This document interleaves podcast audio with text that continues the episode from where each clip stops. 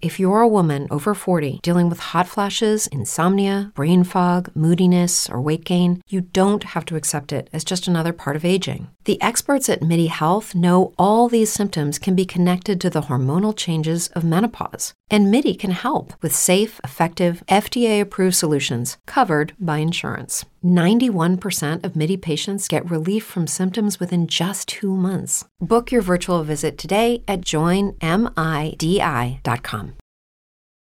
Today's show is sponsored by electricianpride.com. Your one-stop shop for electrician-specific t-shirts, hoodies, phone cases, mugs, die-cut stickers, leggings, and so much more. Featuring unique designs for electricians, journeymen, and master electricians, as well as electrical engineers and electrical inspectors. For more information on all the products that are available, visit us at www.electricianpride.com today.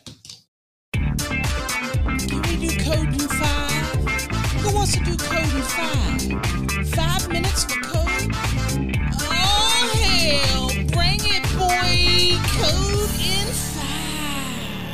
What up, what up, everybody? Welcome to another episode of Code in 5. My name is Paul Abernathy, your host as always, and welcome to the podcast where we try to analyze the National Electrical Code in approximately five minutes or less.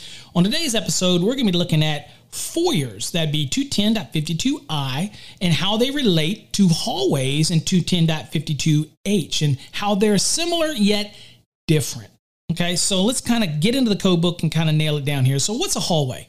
Now, typically, we think of a hallway as a transition point between room to room. Okay, you leave a room, you go into a hallway, and you head to another room, or you move from space to space. Typically, that is a hallway, not defined, but that is what it is. It's a transition point from point A to point B. It's usually of a certain dimension, okay, width and length, depending. The length could be depending on what you need to get from point A to point B, but you move down a hallway. Now, the National Electrical Code says if it's a hallway in a dwelling unit, all hallways that are 10 feet or more in length are have to have at least one receptacle outlet. You place it wherever you want, okay? Now, again, as used in this subsection, the hallway length shall be considered the length along the center line of the hallway without passing through the doorway. So if it goes down and goes to the right, you basically go down and follow the center line and you go to the right. Anyway, we're talking about a measurement.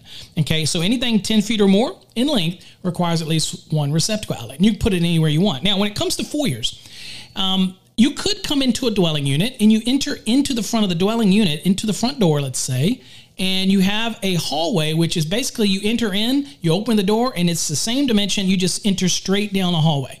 Look, if it is of the same dimension as the quote hallway, then that area is not really a foyer, it's a hallway. And even if it was considered a foyer, it's probably going to be less than the 60 square feet or less dimensional issue.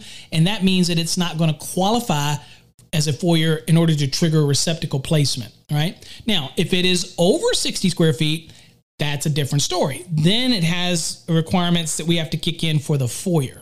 Okay, so we're talking about hallways, and that was what considered a hallway. Now, let's say I enter into this dwelling unit and I have a defined space that maybe it enters out of this space to another room.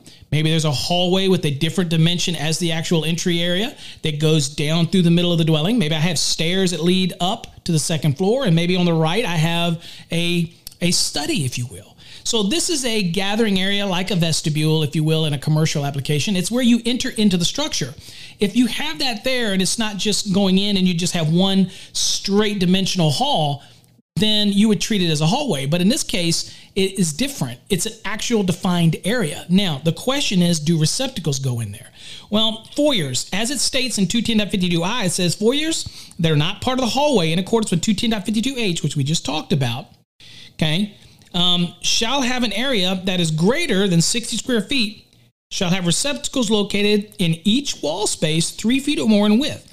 Doorways, door side windows that extend to the floor, and similar openings shall not be considered wall spaces. So, let's say I enter into this area and I have a defined space that is different than the hallway dimensions that leads away from that space. Okay, so I'm in this defined space.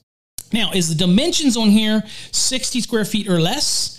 If that's the case, then it may still be a foyer, but it's not going to require receptacles in there. Now, if it is greater than 60 square feet, now you have to look around and say, do I have wall space that is three feet or more in width? And it doesn't matter whether they're four feet in width between door openings or six feet between um, width between door openings. If it's wall space that's three feet or more, then you have to have a receptacle outlet in that wall space. Now you can put it anywhere you want in there, but you're going to have to have it in there. Okay, so that's the difference. Now, if it is 60 square feet or less, and your question is, do I treat it as a hallway or a foyer? Again, if it's defined space that is not um, the same dimensional value as the hallway continuing through, then I would argue that that is still a foyer. It just is 60 square feet or less, so no receptacles are required. Now, if it is a hallway, the lesser of two evils is if it's 10 feet or more in length, then you're going to have at least one receptacle in that hallway. Okay, so the AHJ is going to have to make that call. But at the end of the day, you have to really look at the space and how it's being utilized. And once I think you analyze it, you'll see that it's a pretty easy call. It's either a hallway because it's a continuously uh, a stretch between the entry through the hallway that transverses through the actual dwelling. That's a hallway. If it's 10 feet or more, need a receptacle out of it. If you enter into a space that has other doorways leading off of it, maybe stairs leading upstairs, or it looks like it's dimensionally greater than the hallway leading from that space, then it is a foyer. And now you have to determine whether it is 60 square feet or less, which would require you to do nothing, or if it was over 60 square feet, then you have to look at the wall spaces, and any wall space is three foot or wider you're going to need a receptacle outlet in that wall space and you put them anywhere you want in that wall space. Hopefully that helps you understand a little bit. Again, the AHJ is going to have to work with you on this one, but again, we can use a little common sense to come with an answer. Hope you got something out of today's episode. Who wants to do code in five? Five minutes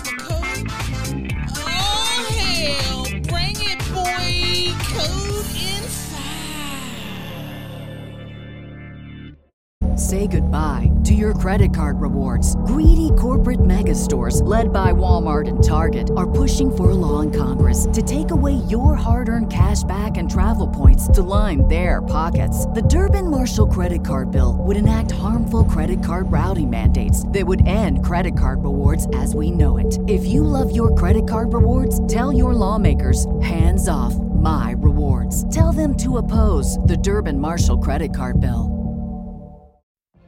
What if you could have a career where the opportunities are as vast as our nation, where it's not about mission statements, but a shared mission? At U.S. Customs and Border Protection, we go beyond to protect more than borders from ship to shore, air to ground. Cities to local communities, CBP agents and officers are keeping people safe. Join U.S. Customs and Border Protection and go beyond for something far greater than yourself. Learn more at cbp.gov/careers.